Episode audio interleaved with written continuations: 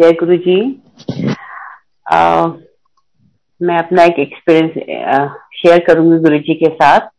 बहुत साल पहले, आज से काफी साल पहले, मैं पहली बार जब गुरु जी के मंदिर गई अपनी एक फ्रेंड के साथ, शमता जी के साथ, तो हम दोनों हस्बैंड वाइफ गए। तो मैंने फर्स्ट टाइम उनकी संगत में गए, तो शिवरात्रि का दिन था और बड़े मंदिर में बहुत रश था।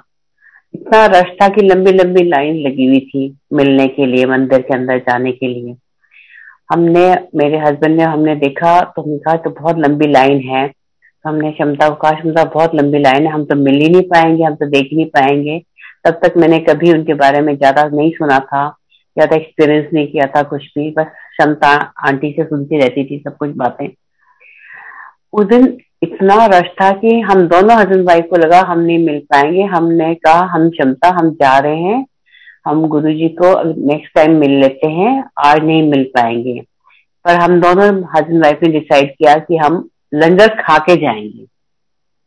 और हम दोनों ने लंगर खाया, वहां काली दाल बनी थी बहुत ही स्वादिष्ट, खाकर हम चले गए उस दिन। और ना हम गुरुजी से मिले, ना हमको देखा, ना उन्होंने हमको देखा। इतनी लंबी लाइन थी, कुछ दिखने का तो सवाल ही नहीं पैदा था कि हमको ना गुरुजी दिखे ना उनको हम दिख पाए। तो हम दोनों हस्बैंड वाइफ लंगर खा के वहां से चुप चले गए।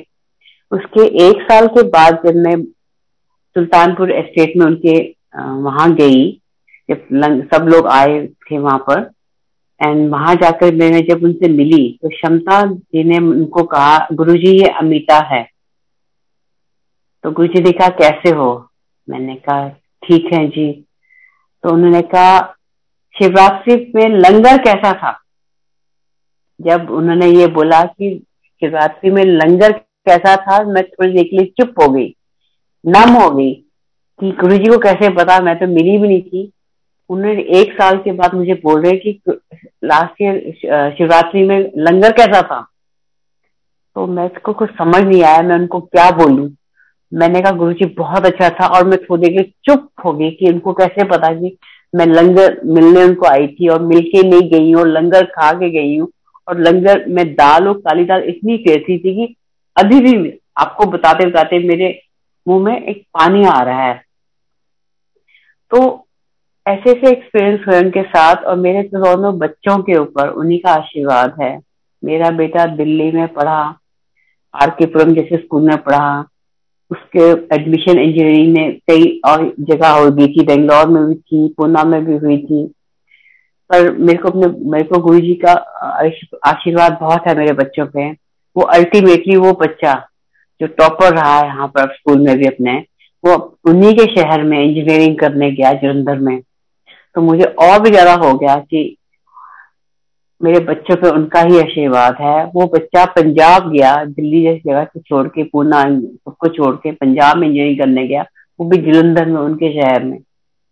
और जब करके भी आया तो सबसे पहले जॉब उसकी बहुत अच्छी मल्टीनेशनल कंपनी में लग गया।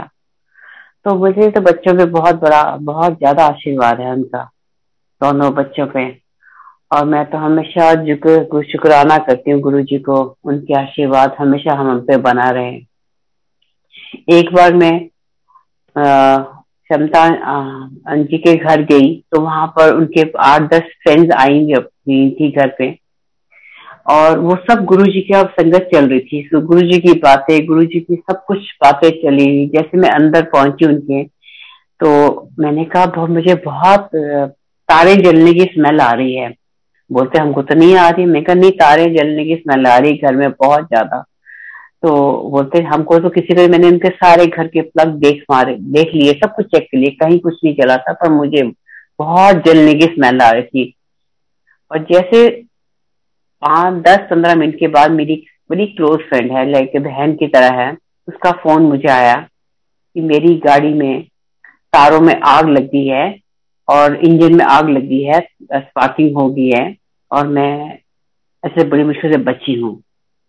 तो मुझे कभी, हम सब बैठे थे तो हमको बहुत सबको लगा कि तुमको कैसी स्मेल आ रही थी। मैंने कहा मुझे ऐसी स्मेल आ रही थी, अब इसका फोन आ रहा है कि मेरी गाड़ी में इंजन में आके वायर में आग लग गई है और वो मुझे फोन करके बता रही है, और मुझे स्मेल यहाँ बैठ के आ रही है, यहाँ बैठे हुए थे सब लोग जब हम।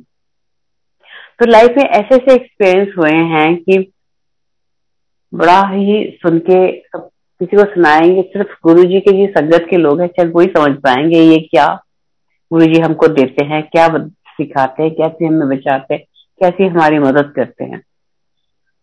हमेशा मुझे तो ऐसा हमेशा ऐसा फील होता है कि उनका आशीर्वाद हमेशा साथ में है, हमेशा साथ है और सबके साथ रहता है।